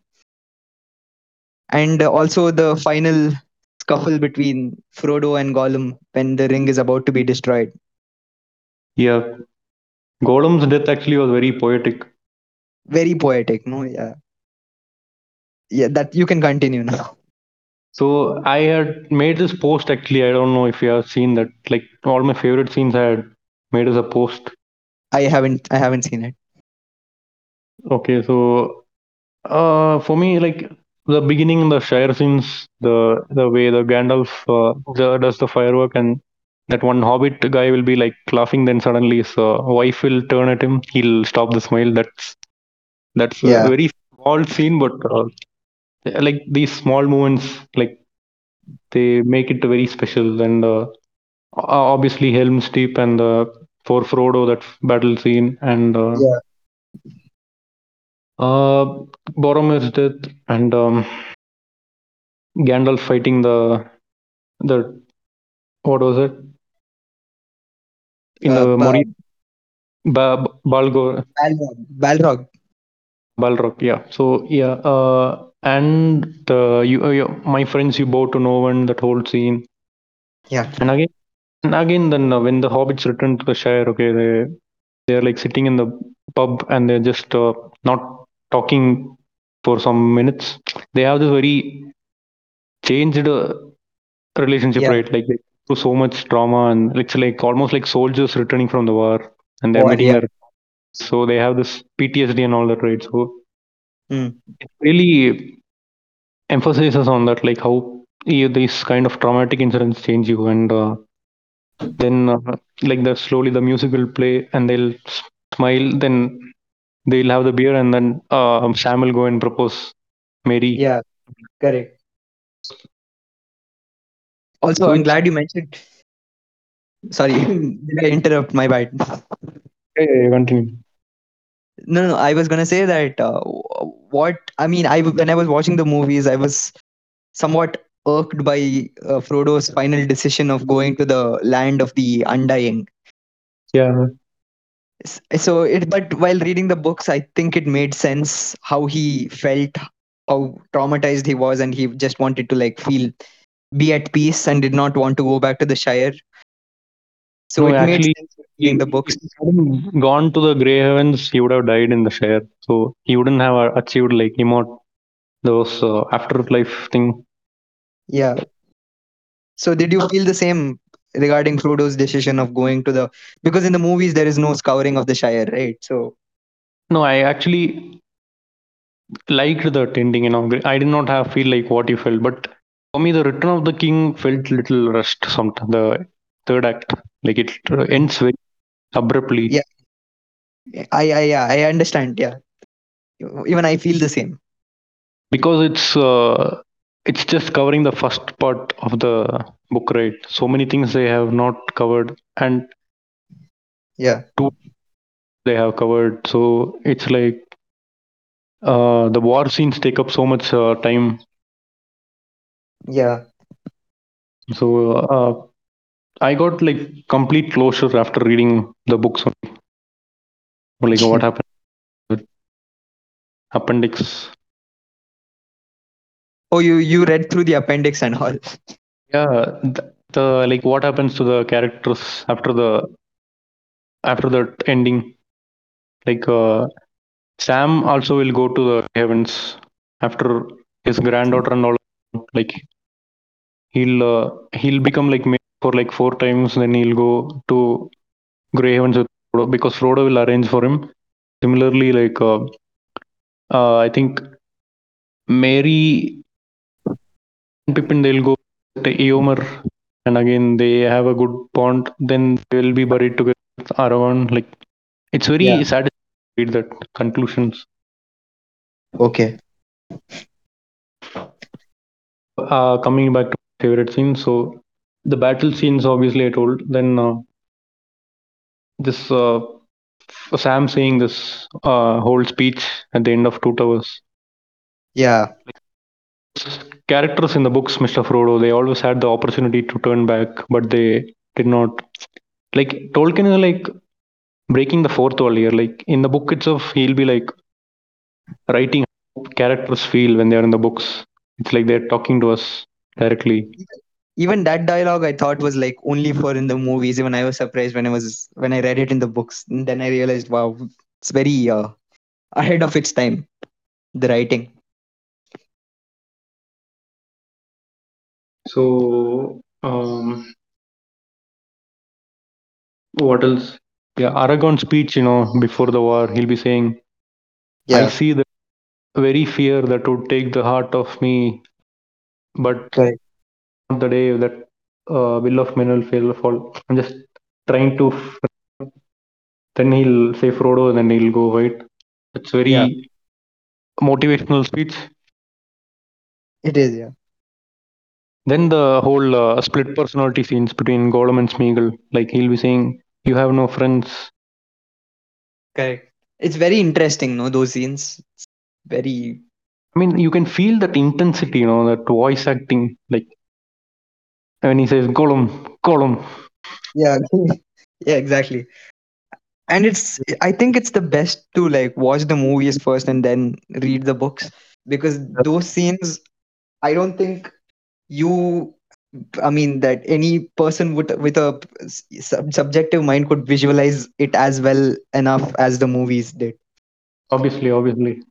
That's Yeah. why I, this casting makes the movie uh like even refined casting Yeah. and the music. One hundred percent. So, and another scene, this uh, Faramir is going into the battle again to take back Osgiliath. So the horse, the camera will be showing the horse's legs, you know, like trotting. Then people Yeah. will be singing behind song. Denethor will be eating a tomato very beautifully. Correct.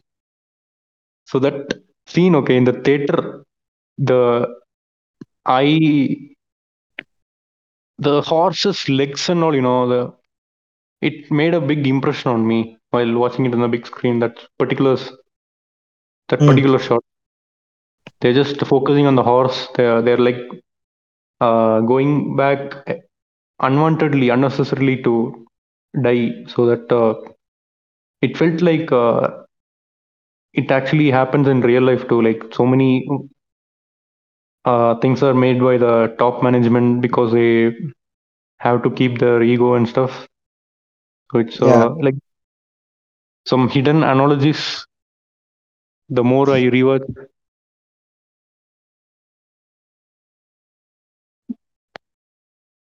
so yeah, the, these are all my favorite scenes. If I have to say like a few of them, but uh, so what what would you say is uh, one drawback about the movie or book or anything? One flaw, since we are talking about everything. Uh I'd have to think a lot because I, for me, Lord of the Rings is essentially what got me into cinema in the first place. Like Hollywood cinemas, to be more specific. I was into uh, regional stuff before, but uh, it's Lord of the Rings and Harry Potter. I'll give credit to Harry Potter as well, but uh, still have to think quite a lot because it's. I mean, I can't really think of not even a single drawback. It's just like at its time, it's one of the best in terms of everything production design, uh, visual effects, acting, writing, every single thing. It's considered a classic for a reason, right? The entire trilogy. For me, it's just the uh, character changes from the books, the deviation, nothing else. But don't you think it's gonna be like even more lengthier if they did adapt it properly? Yeah. Peter Jackson is saying there's a even bigger cut. So he's planning to release it, he was saying, after the Snyder cut success. So I hope they there is like a 20 hour cut or something. Oh, okay. I didn't know that there was even more like short material uh, other than the extended editions. I mean, have you never felt that you watch uh, Return of the King? Like there are some more scenes that are missing, like something like that. That incompleteness. I mean, I have seen the extended edition only once, but I don't know. I mean, it, I don't know if they like actually shot shot it. Like, I didn't know the extended edition could go even more extensive. So I think they have the raw footage or something without the editing and all that, uh, CGI and all that. Yeah. Okay. That's what uh, Zack Snyder also did. He had all the raw footage, you know, Oh. without without the with the green screen and all. So basically, he just uh, Action on it. Yeah. refined it and like released it after like three four years. So if they have that uh, reel and all that, then we can still get a extended edition because now so many remastered 4K and all they are doing right. So uh, yeah, I think that would be like a. I mean, regarding. I mean, of course, for us as fans, we would obviously look forward to a more faithful adaptation. But uh, what about the people who haven't even uh, gotten into the world? For them, it's probably go- gonna be even more intimidating. You know, like seeing what a five-hour cut or a six-hour cut. This this is actually a valid question, but uh, for the sake of uh, mass commercial, we saturate and water down the content. Yeah, fair enough. So However, however, I think you- that there- yeah, yeah, go like on. there is like a very i mean very small fraction of the population who probably would be interested in watching a more extended extended edition don't you think so Uh, actually, they released the extended edition Return of the King this April or something. It's still many people went to watch it. Extended edition in America. In India, did not release it. yeah yeah okay But the thing which you said regarding the more uh, a larger cut with which uh, uh, peter jackson promised with more content which people haven't seen yet So in certain places they will play the whole movie, you know, back to back, extended edition. So people still go and watch this with orchestra live and all that.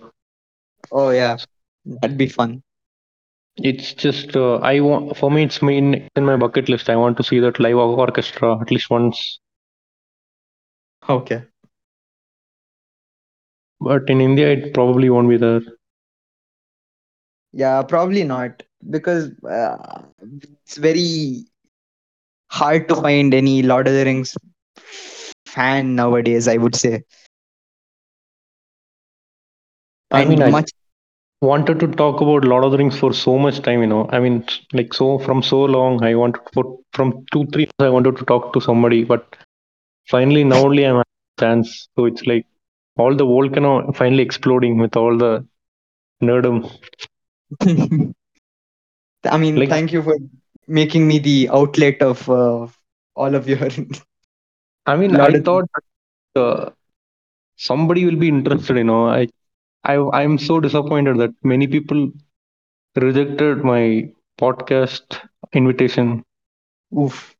I mean, for the record of the uh, audience, I I think uh, Yadu invited me like two months back, but I had to keep postponing it because of my exams or uh, because I I went to my native place, like I uh, said.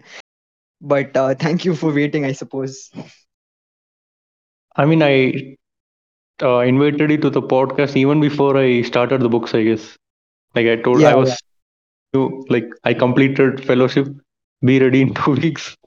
Yeah. we'll do. The, so, um, wha- what else? So yeah, so the it's uh, I think the fandom is fairly non-toxic, at least until the Rings of Power came. Yeah, f- I mean, the, the only toxic people is were probably the members who like Rings of Power. I would say. so uh, coming to that, you know, um, the most uh, criticism that I see is like uh, they change the race and the color of the cast members, you know, compared to the elves and was in the book. So I think Yeah. people are ignoring the main fact that this is this is just a surface level issue, but the main problem is they have no uh, canon to the uh, like the world that Tolkien already built. They instead they just uh, they're just using a bulldozer and demolishing and doing whatever they want. Similarly, we saw we same thing happened with The Witcher season Yeah. two and three. They uh already Season three hasn't out. Season three hasn't come out yet. It will come June 27, but uh, I don't think anybody will watch Okay. at least. So it's like it's again having the most dislikes in YouTube trailer. Oh, okay. So I mean, why do they do that? Like already the lore is there, the world is built by the author with so much painstaking effort. Then they hire these writers who write fan fiction. Like they Yeah. just completely ignore everything, the ru- rules and logic, and just write whatever they think will be interesting for the uh, modern audience. Like why do they do that? Like it's like I they mean, want, they want to very- pan to everyone, but also make the fans happy. How is it possible? I don't know. It's for them in their perspective. I think they're probably they think that the audience would find it more palatable, but it honestly doesn't. And I don't know. There is only like a fraction or like a point zero zero one percent who actually like the changes that they make by I butchering the original many- author. have been like a dumpster fire. You know, even the Percy Jackson movies. Yeah, especially the second movie. Like Jesus I- Christ. Still remember how badly the fans were angered by the movies because they were waiting for so many years. Even the Eragon, Eragon, the dragon one, the book adaptation movie. Oh, Eragon, Eragon. Yeah. Okay. So, and uh, Avatar, the Last Airbender live adaptation by M. Shyamalan. Let's not talk about that. Oh my god. So many bad adaptations. However, I think there there are like possibly good adaptations coming, like Avatar: The Last Airbender. The there's gonna be a Netflix live action one. I don't know. I'm not sure about that, but Percy Jackson. I think Rick Riordan is collaborating with uh, Hotstar. However, they have also uh, race bent Annabeth. Again, I don't want to talk about that. So I think the only good adaptation in recent times I would say is uh, Last of Us, HBO. Yeah. Yeah. I don't. I you haven't seen seen it yet, right? The show. I I have played the game, so I remember every scene to scene what is going to happen. So I I can't uh, watch it just now. I have to forget what's happening before I can watch the show. But I would say it's uh, like com- compared to the Resident Evil games, Witcher games, and all that. So this is only good or decent show that adaptation we have, game adaptation or book adaptation. Yeah. I I, I would I would say even House of the Dragon. But Yeah, that- yeah. That is already like Game of Thrones is already established, right? So we we are just like trying to find the uh, unknown ones.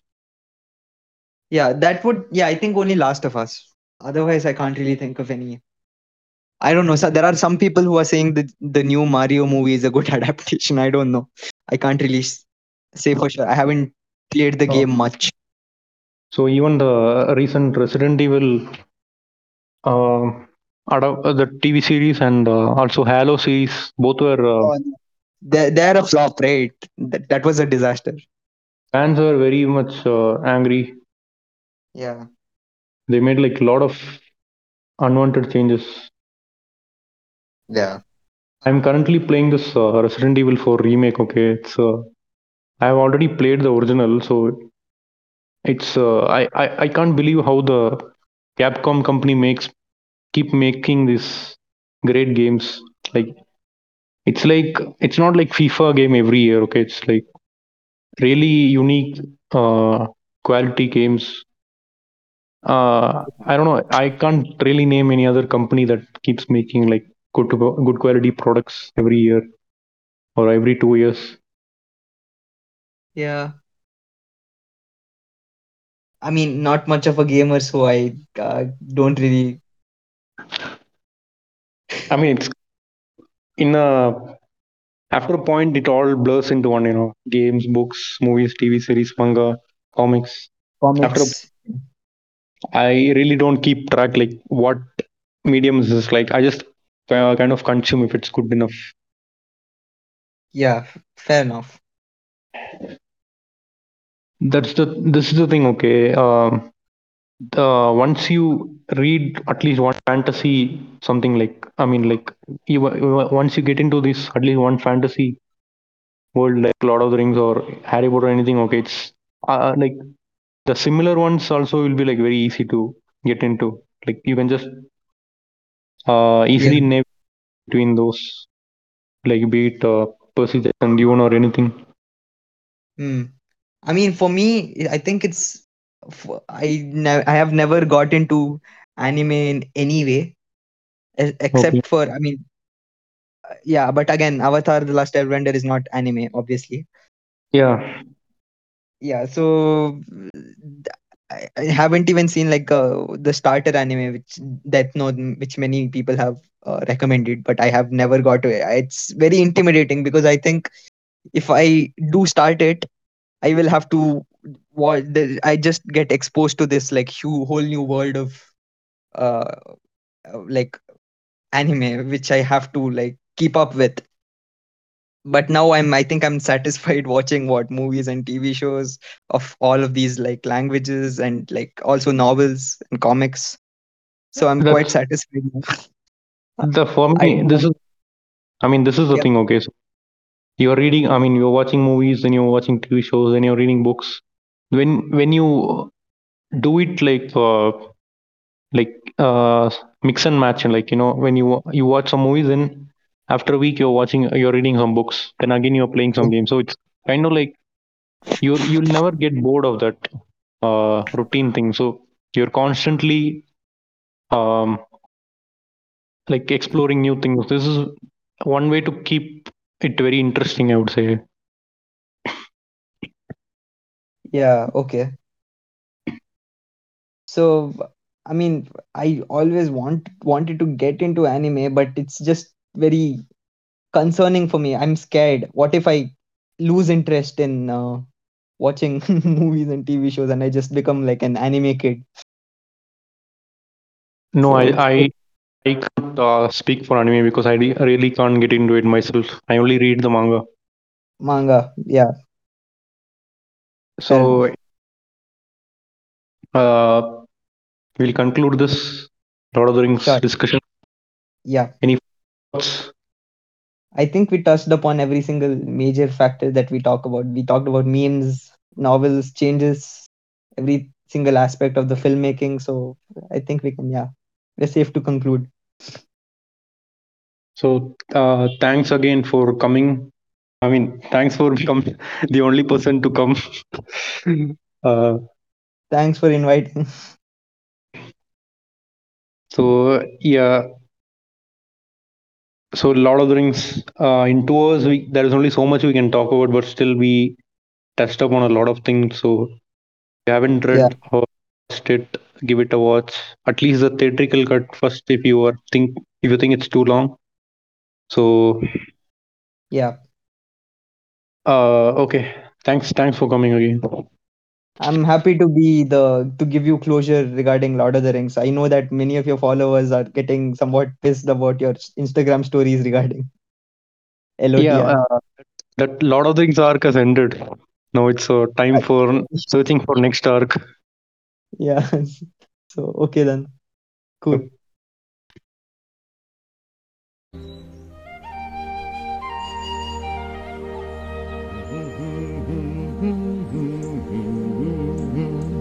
Down from the door where it began.